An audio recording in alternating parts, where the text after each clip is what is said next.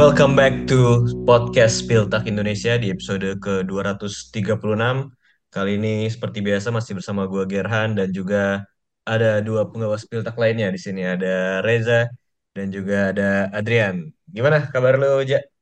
Selama seminggu terakhir, nih lo gue denger-dengar juga sudah bersiap untuk melanjutkan tour nih setelah kemarin dari eh, ASEAN gitu kan sekarang dalam kota lagi nih, Ja. Eh dalam dalam negeri. Ini eh gue kan pernah bilang ya, kalau ngobrol-ngobrol gitu, eh, Magetan tuh kota yang mungkin nggak akan pernah gue singgahi kalau nggak ada kerjaan ya. Tapi ternyata dalam kurun waktu kurang dari empat bulan, untuk yang kedua kalinya gue lihat di ke Magetan. Berarti ada sesuatu, berarti memang rezeki lu di sana aja, ada aja. Iya benar. Dan kita juga ini di rumah masing-masing dan tentu saja ada Adrian juga di sini. Gimana, Dri? Kabar lu, Dri? Eh, kabar baik ya. Mood juga eh, sayangnya nano-nano ya. Liverpool habis juara, habis itu ngelihat Hoffenheim comeback. Nah itu eh, bisa deskripsikan lah rasanya gimana.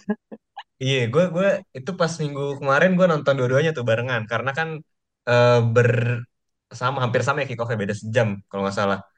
Dortmund Iya, dua tiga ya. puluh, Liverpool tuh dua dua nol nol beda sejam setengah. Dan itu gue sambil buka dua layar, eh gue nonton babak pertama doang Dortmund Dan untuk melihat Sancho seperti biasa, main oke oke banget ya jadi sebenarnya jadi mainnya Dri. Iya, cuman kayak masih agak masih belum mencapai performa terbaiknya sih kalau menurut gue. Masih yang, banyak eh, agak ragu-ragu lah gitu. Tapi overall sih emang kacrut sih. ya emang yang parah Tapi gua. oh, tapi si Sanja tuh kelihatan banget yang ngaruh kepercayaan dirinya ya, karena take on-nya iya, doang dia itu yang dia. yang kurang berani. Kalau passing-passingnya tuh menurut gua eh, lumayan progresif lah, walaupun banyak hilang bola pada akhirnya. Tapi kan pemain yang berani gitu yang sebenarnya nggak dimiliki sama Dortmund kan. Iya benar-benar. Dan ini eh, kalau gue lihat secara pertandingan kayak Dortmund ya seperti biasa Terzic ball kan kadang memang bisa menguasai tapi nggak bisa bikin gol gitu kan. Dan kemarin bikin gol dari open play-nya nggak ada. eh full crook mainnya jelek menurut gua kemarin. Tapi yang parah tuh backnya juga sama lini tengahnya gampang banget dibobol kena counter ya. Dan di satu sisi juga Liverpool menang, Jurgen Klopp menjadi membawa Liverpool untuk menjadi klub dengan trofi terbanyak di Inggris, Major Trophy, kalau nggak salah beda satu sekarang sama Manchester United. Dan juga lagi-lagi Wataru Endo ini terus mendapatkan pujian setelah datang hanya 16 juta pounds. Salah satu contoh terbaik pembelian terbaik musim ini aja di Bundesliga dari Bundesliga berarti. Iya, selain Jan Sommer dan Marcus Thuram sih, menurut gua Oh karena iya benar. Sommer dan Thuram juga gila banget sih. Apalagi Thuram kan gratis ya. Jadi dengan harga kurang 10 juta euro tuh Sommer dan Thuram satu paket gila banget sih menurut gua. Iya dan sebenarnya ya Jude Bellingham juga bagus banget, cuman kan itu harganya emang udah harusnya Ya, bagus gitu kan. Kalau ini unexpected. Dan di satu sisi juga selain itu di Bundesliga seperti biasa tidak ada banyak eh, terjadi kejutan, tidak banyak eh, skor-skor yang cukup menggugah kita. Selain Dortmund yang kalah kena comeback, eh, Leverkusen kembali menang menjadi tim dengan rekor eh, unbeaten run ya di Bundesliga terpanjang sepanjang sejarah dengan 33 laga. Terus Bayern bisa menang lagi-lagi tidak meyakinkan mengandalkan Harry Kane dua gol. RB Leipzig mainnya lumayan bagus kemarin sebenarnya. Terus apalagi ya tim papan bawah masih tiga-tiga masih jelek. Papan tengah lumayan seru, banyak ya, terjadi eh, tidak banyak perubahan, cuman banyak terjadi ini sih banyak tim yang jadi berebutan antar poinnya cukup dekat ya gitu ya Jay. iya dan memang nggak bisa kebaca sebenarnya ya. Selain eh, lima besar kali ya di peringkat 6 sampai bahkan 15 tuh juga nggak terlalu jauh jaraknya dan menurut gua bakal nggak bisa ditebak sih sampai mungkin pekan ke puluh tiga baru kelihatan lah siapa calon-calon Europa tahun depan. Iya dan jadi di episode kali ini kita bakal sedikit membahas beberapa hal dari pekan ke dua puluh tiga kemarin di Bundesliga. Kita akan ada bahasan soal eh Joshua Kimmich yang bermain sebagai right back lagi dan juga ada berita soal kembalinya Toni Kroos nih pas banget nih bersinggungan karena ketika Toni Kroos bilang udah mau balik ke timnas, terus Nagelsmann bikin pernyataan juga kalau dia bakal mencoba eh, Kimmich di right back. Setelahnya Thomas Tuchel menjadikan Kimmich di right back juga, padahal ya memang di Bayern saat ini pemain bek kanannya habis semua pada cedera. Terus selain itu kita juga ngomongin masih soal Bayern, ada kedatangan Max Eber yang semar kemarin kita sempat bahas dikit, tapi kita bakal bahas lebih banyak di episode kali ini. Dan tentunya ada tim kebanggaan Reja yang minggu lalu menciptakan comeback luar biasa itu Freiburg yang berhasil lolos ke Europa League Round of 16 ya bersama Leverkusen nih menemani. Jadi kita awali dengan berita Toni Kroos nih kemarin membuat sebuah pernyataan yang cukup mengguncang eh, sepak bola Jerman karena kita tahu nih pemain yang sudah menyatakan pensiun beberapa tahun lalu dan akhirnya kembali apa tahun lalu ya gue lupa dan akhirnya dia kembali untuk membela timnas Jerman ini setelah adanya pembicaraan dengan Julian Nagelsmann nih. Dari lu ngeliatnya gimana dari Toni Kroos dengan ya ini kan bisa dibilang udah sisa kejayaannya dia gitu. Bisa untuk membantu kejayaan eh, timnas Jerman gak menurut lu, Dri? Waduh, ini sih eh, dari beberapa pertandingan kayaknya timnas Jerman tetap masih apa ya kesulitan menemukan gaya bermainnya yang paling bagus gitu biar dan ya lagi-lagi selain Ilkay Gundogan kayaknya kita juga pernah bahas ya di beberapa episode yang lalu tuh eh, masih satu slotnya masih kosong sih kalau menurut gue Ger. Karena saingannya nih nggak pada perform lah musim ini kayak Goretzka tadi kita juga udah bahas Joshua Kimmich yang sampai harus dalam tanda kutip digeser ke bek kanan. Paling mungkin eh, kalau main tiga gelandang akan ada nama Pascal Gross di situ jadi eh, Toni Kroos datang ya bisa jadi memang karena Jerman kekurangan pemain di eh, yang cocok dengan Nagelsmann lah.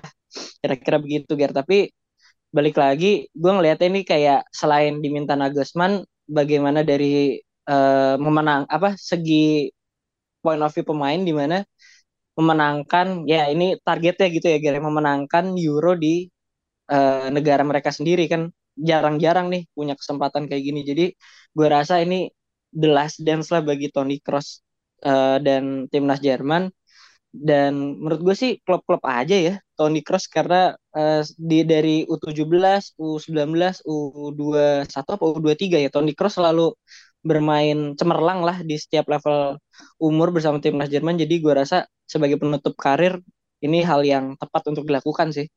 Hmm. Dan ini kan pemanggilan yang bisa dibilang diinisiasi juga sama Julian Nagelsmann ya, walaupun kita tidak tahu apakah pada saat Toni Kroos waktu itu merencanakan pensiun memang benar-benar udah nggak main bola lagi, tapi ternyata udah eh, memutuskan untuk kembali. Kalau menurut lu pesan apa aja yang ingin diberikan oleh Nagelsmann dengan adanya pemanggilan Toni Kroos lagi dan juga perlu apa sebenarnya nih si Toni Kroos balik ke eh timnas Jerman menggunakan jasa eh, Toni Kroos nih? Eh, kalau pesan dari Nagelsmann sih jelas keseriusan ya buat Euro 2024 karena walaupun dia nanti bakal kontraknya habis di Euro tapi dia menunjukkan kalau dia ingin memberikan segalanya gitu ketika menjadi tuan rumah benar kata Adri. Jadi ini jadi etalase juga lah buat Nagelsmann kalau ngebuktiin kalau dia adalah pelatih yang jenius. Dan semuanya terbuka karena Manuel Neuer juga kan dibilang oleh Nagelsmann bakal kembali lagi ke timnas setelah cedera yang sangat panjang. Terus Toni Kroos juga akhirnya dipanggil. Jadi memang baik yang muda ataupun tua bakal dipanggil tergantung dengan performa di klub. Ini kan hal yang dulu sering kita keluhkan ketika eranya Jogi Löw kan. Termasuk eranya Hans Flick sih banyak eh, yang mempertanyakan kayak Kehrer gitu kenapa dipanggil terus. Jadi ini hal yang positif menurut gue. Jadi based on performance di klub dan untuk posisi gelandang memang kalau dibilang gak ada opsi sebenarnya nggak juga gitu karena banyak banget pemain yang ada di sana dan levelnya menurut gua cukup bagus. Ada Gundogan, Kimmich, Goretzka gitu kan. Jadi opsinya ada tapi masalahnya adalah tidak ada yang performanya sedang stabil di klub gitu Ger. Khususnya Kimmich dan juga Goretzka yang performanya musim ini turun jauh banget. Ini menimbulkan kemudian kekhawatiran juga tentu buat Euro nanti. Dan Toni Kroos adalah pemain yang performanya sangat stabil bersama dengan Real Madrid gitu. Gue cukup kaget sih sebenarnya bagaimana Kroos ini mendapatkan kepercayaan yang masih banyak di Real Madrid dan kredit tentunya untuk Ancelotti terlepas di- mereka udah punya Jude Bellingham, Chouameni, Camavinga, di tengah Valverde tapi ternyata menit mainnya Kroos dan juga Modric ini bisa diselipkan sesuai dengan kebutuhan gitu Ger. Jadi eh, kalau kita lihat Toni Kroos di Madrid juga masih jadi bagian integral walaupun belum tahu perpanjang kontrak atau enggak tapi secara performa dia bersama dengan Gundogan jadi yang paling stabil. Mungkin selain itu ada nama Pascal Gross lah, tapi eh, secara kualitas individu kan kita tahu Gross eh, bagus buat jadi tim player, tapi untuk jadi pemain yang sangat diandalkan di momen yang krusial sih menurut gue masih satu level di bawah Kroos ataupun Gundogan. Ya kalau gue justru melihatnya ini sebagai apa ya sebuah statement dari Nagelsmann bahwa ya selain keseriusan eh, Nagelsmann juga ingin membuat para fans Jerman ini kembali apa ya bersemangat gitu mendukung timnas Jerman. Karena kan kita tahu beberapa musim terakhir, beberapa tahun terakhir tuh sempat menurun dan Toni Kroos ini kan pemain yang memang tidak ada hatersnya gitu bisa dibilang ya. Ya Bayern Munchen fansnya mungkin agak kesel lah karena waktu itu pindahnya eh, gara-gara uang kan katanya. Tapi ya itu kan bukan kesalahan dari Toni Kroos juga si Bayern gak ngasih gaji yang sesuai gitu. Dan ini gue sebenarnya agak eh, mempertanyakan juga sebenarnya kontribusi Toni Kroos di lini tengah Jerman terus eh, dengan permainan Julian Nagelsmann ini apakah bakal cocok gitu dan bisa menjadi faktor yang game changing bagi permainan timnas Jerman sejauh ini di bawah Nagelsmann gitu. Menurut lu bisa nggak, Dri?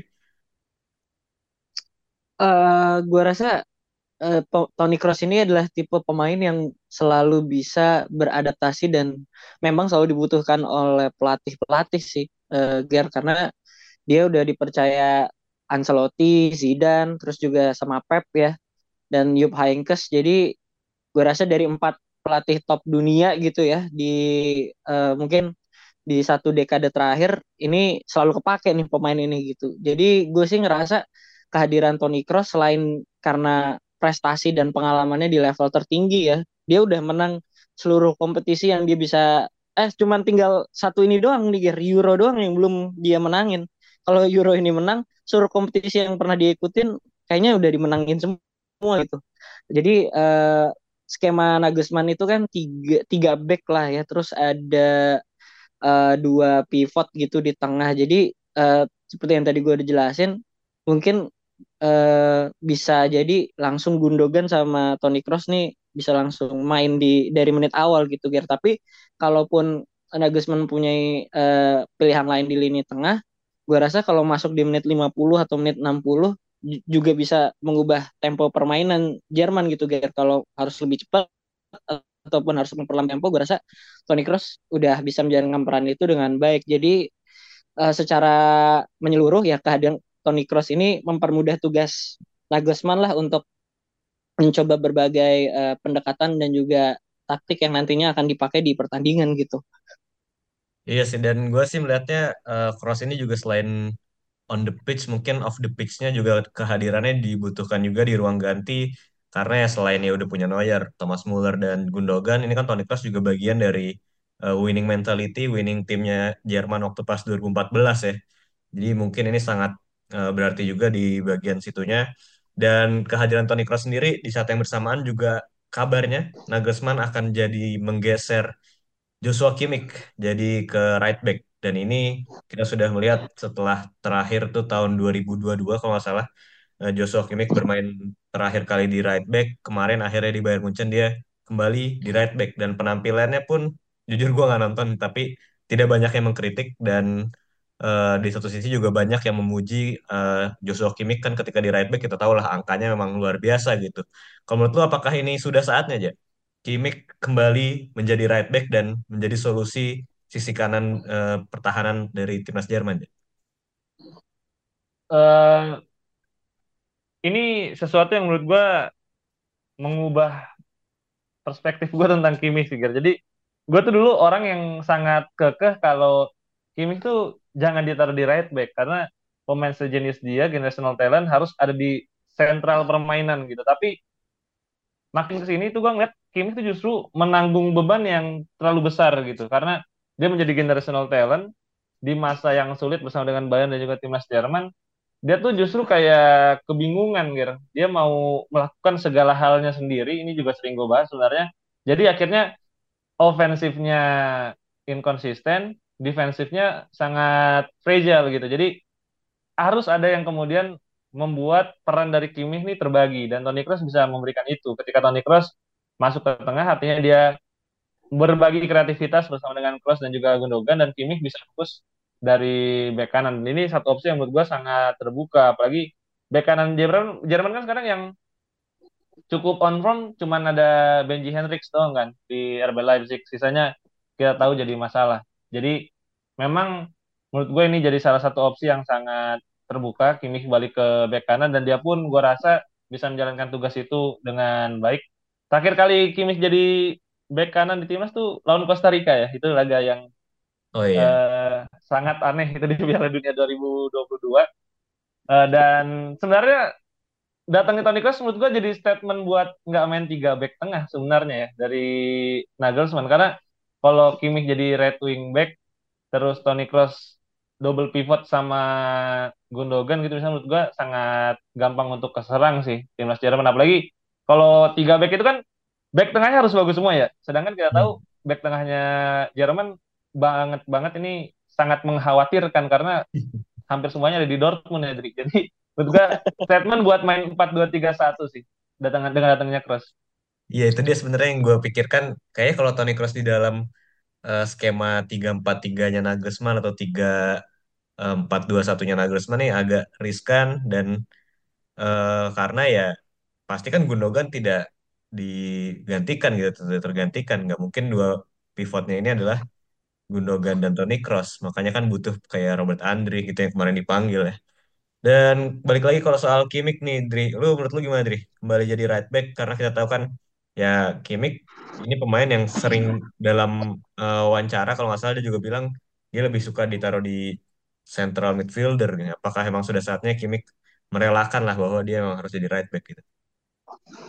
Eh, gue rasa sih iya ya untuk at least di eh, musim ini Thomas Tuchel aja kemarin bilang bahwa ya kayak ini Thomas eh, Joshua Kimmich bakal lagi dimainin di posisi bek kanan nih di Bayern Munchen. Jadi eh, kalau eh, potensi terbaik udah pasti dia ngerasa sih di tengah ya Ger. Cuman lagi-lagi nih baik di timnas Jerman dan di Bayern sekarang kebutuhannya berbeda dan sementara dia bisa dibilang cukup bagus. Gue nonton satu babak sih ya Bayern lawan Leipzig kemarin eh, nggak bikin blunder atau nggak bikin kesalahan yang fundamental gitu. Sering eh, apa namanya bantu penyerangan Bayern gitu dari sisi kanan aktif untuk eh, ngebantu serangan gitu kan. Jadi lumayan lah Ger untuk setidaknya ini pemain yang nggak bikin nggak suka bikin blunder lah itu intinya karena di beberapa pertandingan kayak kemarin lini belakang Jerman tuh misalnya eh, kemarin tuh kan ada Rudiger tuh yang suka salah positioning, Nico Slotterbeck yang blunder dan segala macamnya jadi butuh presence-nya pemain yang eh, bisa dibilang bermain aman tapi juga tetap efektif gitu. Dan gue rasa Joshua Kimmich cocok lah untuk di bek kanan karena eh, balik lagi kayak tadi kata Reja cuman ada Benjamin Hendricks dan gue rasa dibanding Hendricks ya gue lebih milih Joshua Kimmich lah yang sudah punya jam terbang jauh lebih tinggi daripada Hendricks Eh, jadi ya harusnya eh, bukan pilihan terbaik sih iya cuman lagi-lagi nggak ada opsi ya. Pilihan yang eh, sempit ini ya akhirnya Joshua Kimmich harus mau untuk ditaruh di bek kanan sih. Iya sih karena ya memang Tapi lucu loh Ger, ini lucu loh. Eh lu sadar nggak? Kimi itu eh, lebih sering main sebagai DM di timnas. Tapi kalau di turnamen dia jadi bek kanan terus. Di, di Euro 2016 jadi bek kanan. Piala Konfederasi jadi bek kanan. Kemudian Piala Dunia 2018 jadi bek kanan. Euro 2020 jadi right wing back. Nah, di Piala Dunia 2022 dua laga pertama jadi DM, laga terakhir lawan Costa Rica jadi bek kanan lagi. Jadi emang takdir kalau ini Ger menurut gue. Tapi ya karena memang Jerman gak punya bek kanan yang bagus gitu dan sebagus-bagusnya bek kanan murni eh, keluarga negaraan Jerman yang nggak ada yang sebagus Kimmich ketika ditaruh di right back menurut gue. Masa lu ya sebenarnya mungkin ada Michel Weiser gitu ya menurut gue lumayan eh, bagus juga. Aljazair kan dia Ger. tapi milih Aljazair ya udah ngambek deh. Tapi walaupun belum dipanggil juga tuh jadi ya masih ada peluang lah. Kalau gue sih melihat memang ya Kimmich sudah harus menerima takdirnya karena ya bagus juga main di right back gitu. Dan dia kan memang tipikal team player juga kalau di Jerman ya banyak pesaingnya juga di sana gitu. Kalau di Bayern sih kita tidak meragukan lah dia ditaruh di right back di tengah menurut gue sama baiknya walaupun ya itu tadi di tengah ini musim ini lagi underperform dan kita tahu kalaupun dia lagi top perform pasti sangat bagus ya output dari eh, lini tengahnya gitu.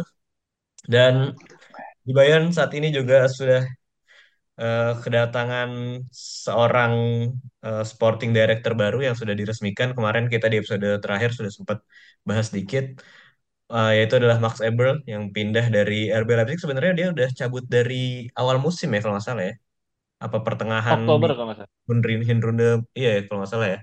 Dan dia akhirnya pindah ke Bayern Munchen dan dia ditugaskan untuk menjadi sporting director. Dan itu sekarang strukturnya tuh di Bayern baru juga tuh. Tadi gue baru baca jadi ada member of board eh member of board sporting supervisor apa apa gitu. Dia sekarang jadi salah satu trisula lah di board tertinggi di Bayern saat ini gitu. Dan salah satu tugasnya itu adalah untuk eh, melakukan transaksi jual beli pemain, memilih pelatih, terus juga merancang squad juga ya bersama dengan pelatih-pelatihnya, termasuk untuk eh, menentukan lini tengah Bayern nih kayaknya atau pemain-pemain Bayern yang saat ini dikabarkan juga sudah mulai digoda oleh pemain-pemain lain seperti ada Alphonso Davies juga kontrak habis 2025, Sané 2025. Tapi menurut lo aja, urgensi utama yang harus dilakukan oleh si Max Ebel nih, pekerjaan utamanya apa aja?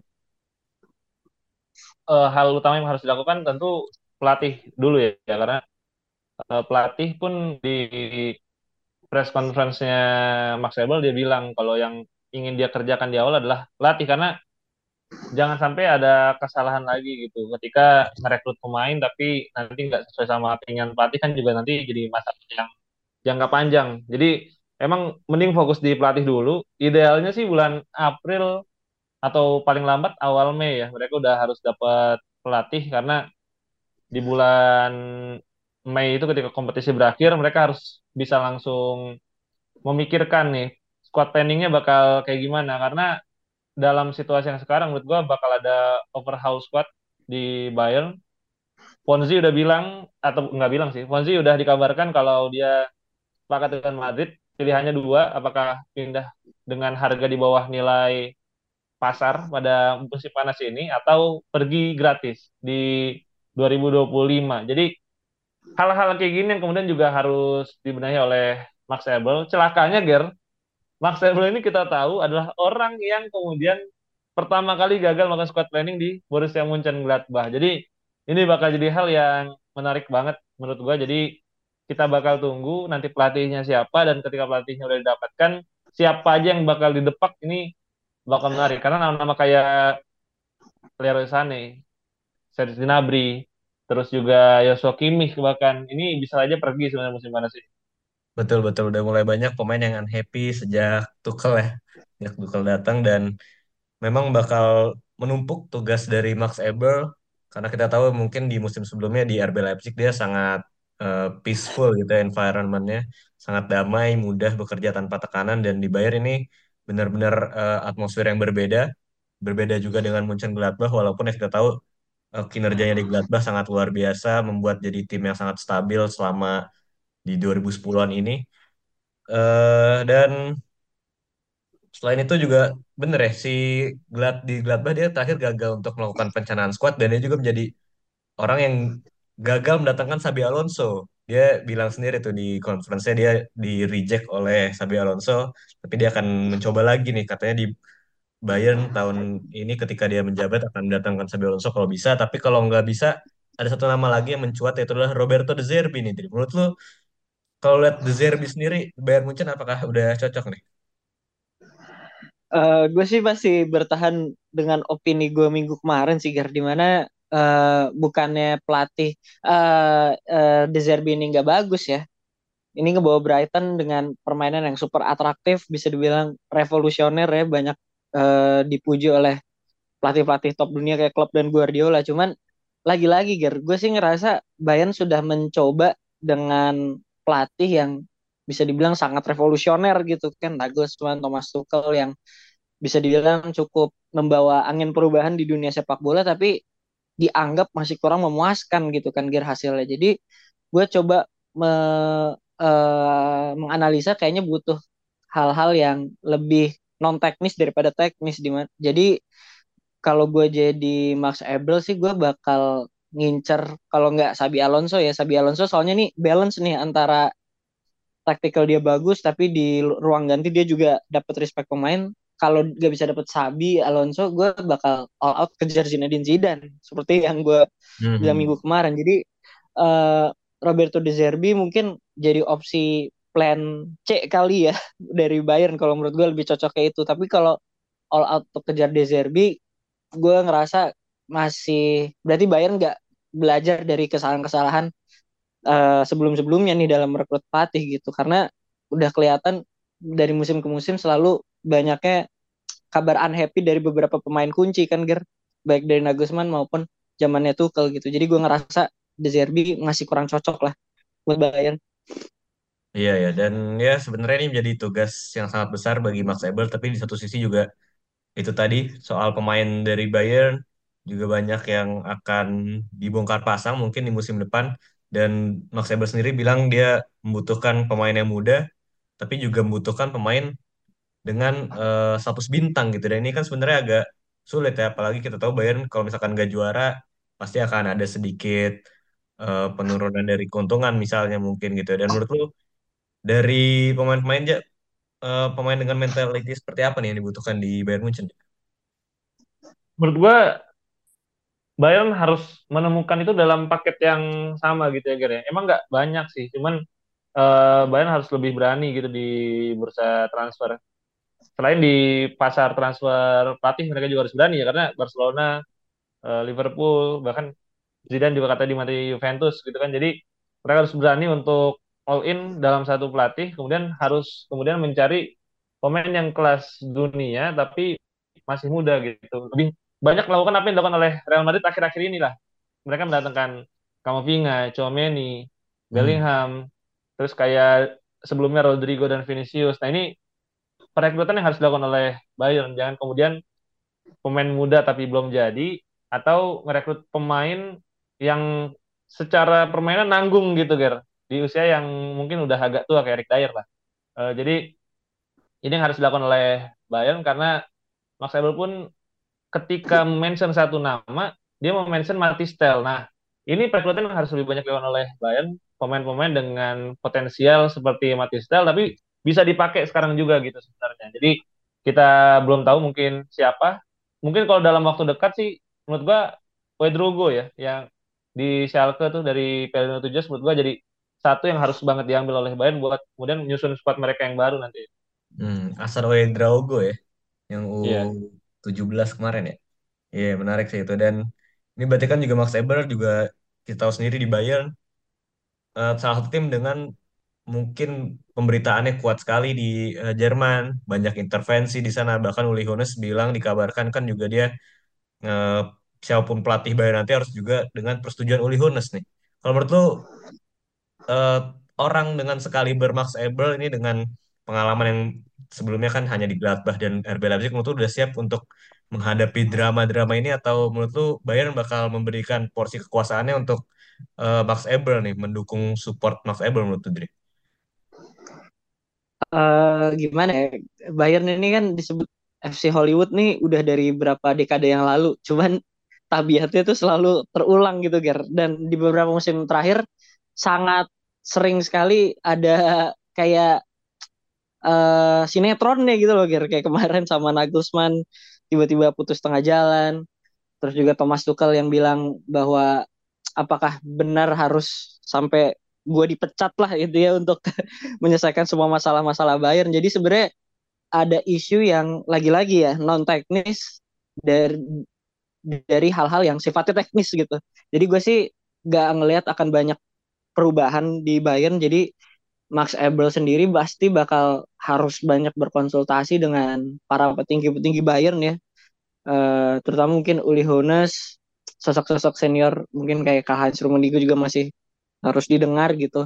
Tapi eh, kalau mau eh, balance ya harus tetap mendengarkan dari sisinya Max Eberl ya di keahliannya misalnya eh, dalam transfer pemain, menjual pemain. Bahkan eh, tadi gue habis baca artikel kedatangan Max Eberl sendiri itu juga bukan hanya untuk membeli pemain gitu, tapi menjual pemain dengan harga yang bisa dibilang tinggi gitu. Jadi eh, bakal banyak porsi-porsi dalam tanda kutip kekuasaan di Bayern yang dipegang oleh Max Eberl. Jadi pressure itu pasti ada, tapi kuncinya adalah bagaimana bisa menyelaraskan visi dan misi antara nanti pelatih yang ditunjuk Bayern, keinginan Max Eberl sama keinginan board of directors ya Bayern. Jadi ini memang bukan tugas yang mudah, tapi eh, orang yang paling cocok untuk nanganin Bayern ya sekarang sebagai sporting director ya menurut gue sih Max Eberl gitu kan. Jadi ya tantangan tantangannya ada, tapi gue juga ngerasa Eberl memang orang yang tepat untuk menjawab tantangan-tantangan ini di Bayern Munchen gitu. Iya sih, dan ya memang tidak ada lagi gitu ya orang yang mungkin dengan kaliber Max Eber gitu kan karena kita tahu one of the best uh, sporting director di Jerman saat ini juga ya si si Eber ini. Jadi kita tunggu saja uh, gebrakan dari Eber mungkin mulai di bursa ya mungkin mulai bulan depan ya udah pendekatan dengan pelatih dan juga di musim panas nanti. Selanjutnya kita juga akan membahas soal Europa League drawing yang sudah keluar setelah hasil dari uh, knockout playoff uh, melahirkan Freiburg ya yang kemarin berhasil comeback dramatis melawan siapa aja Olympiakos eh siapa ya? Lens. Lens iya ini kan tim yang dari UCL juga tuh sangat luar biasa bisa comeback walaupun ya kita tahu Freiburg agak underperform juga sepanjang musim ini sebenarnya. Kemudian Leverkusen jadinya mendapatkan Karabakh di round of 16 setelah drawing tim yang juga ditemukan di dipertemukan juga di grup stage sebelumnya dan begitu pun dengan Freiburg yang akan ketemu West Ham gimana menurut ya? Ini Freiburg kan juga sama West Ham uh, dari grup yang sama juga di kemarin. Iya. Uh, pertama mungkin Leverkusen dulu lah ya.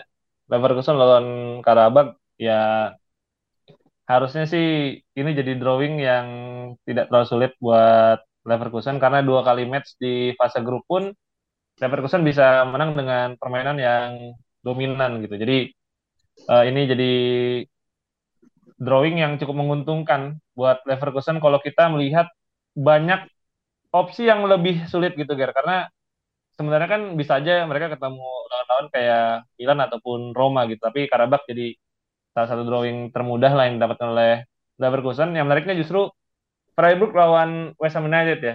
Di grup dua kali ketemu Freiburg dua kali kalah lawan West Ham United. Nah terus pas kemarin drawing banyak yang bilang West Ham United dalam kondisi yang sedang buruk bersama dengan David Moyes. Karena semalam kan menang lawan Brentford ya itu kemenangan pertama sejak eh, Desember 2023 ketika mereka menang lawan Arsenal. Cuman Freiburgnya lebih buruk gitu sekarang penampilannya kan kalau kalau kita lihat di 2023 itu dalam beberapa pertandingan terakhir ya gagal menang terakhir menang itu 20 Januari lawan Hoffenheim tapi setelah itu kalah lawan Bremen, lawan Stuttgart, lawan Dortmund dan terakhir kemarin kena comeback ketika menghadapi Augsburg. Memang beberapa pemain kunci kayak Grifo, Ginter itu udah pada balik main.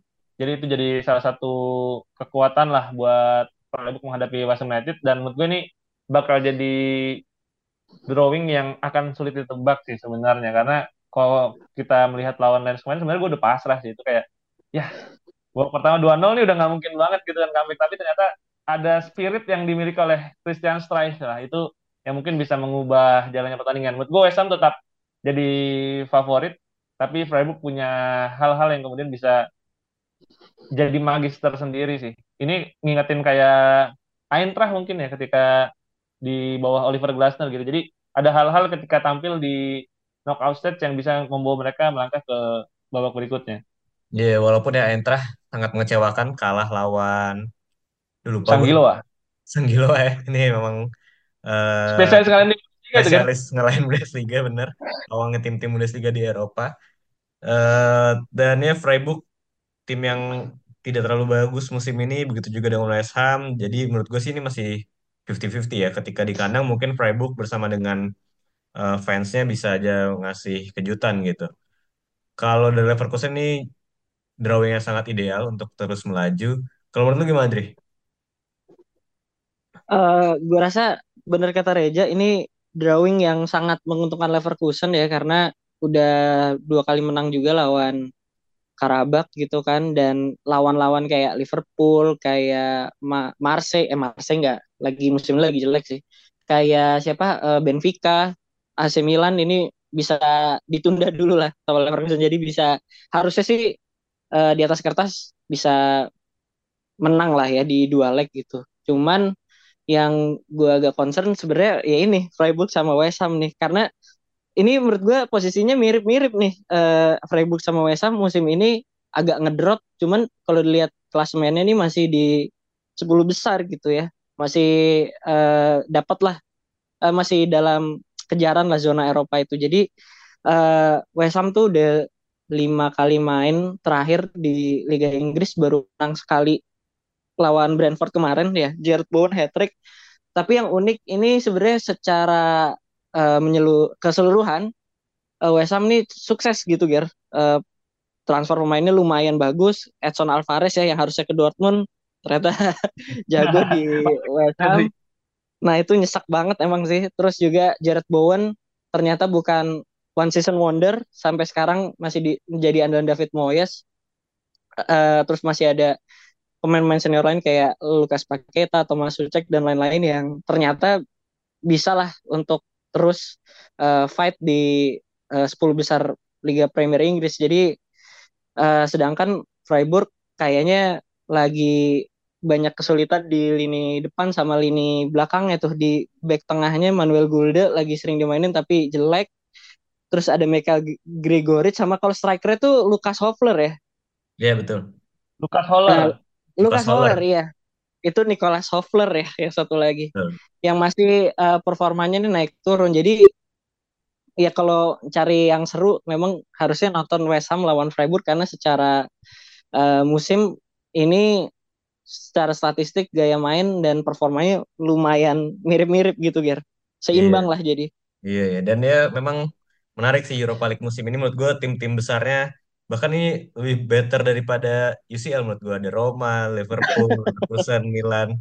Nah, ini lebih seru karena UCL kan gitu-gitu aja ketemunya Paris, eh PSG, Madrid. Ini menurut gue lebih sulit ditebak gitu dan lebih exciting ya kalau menurut gue ya.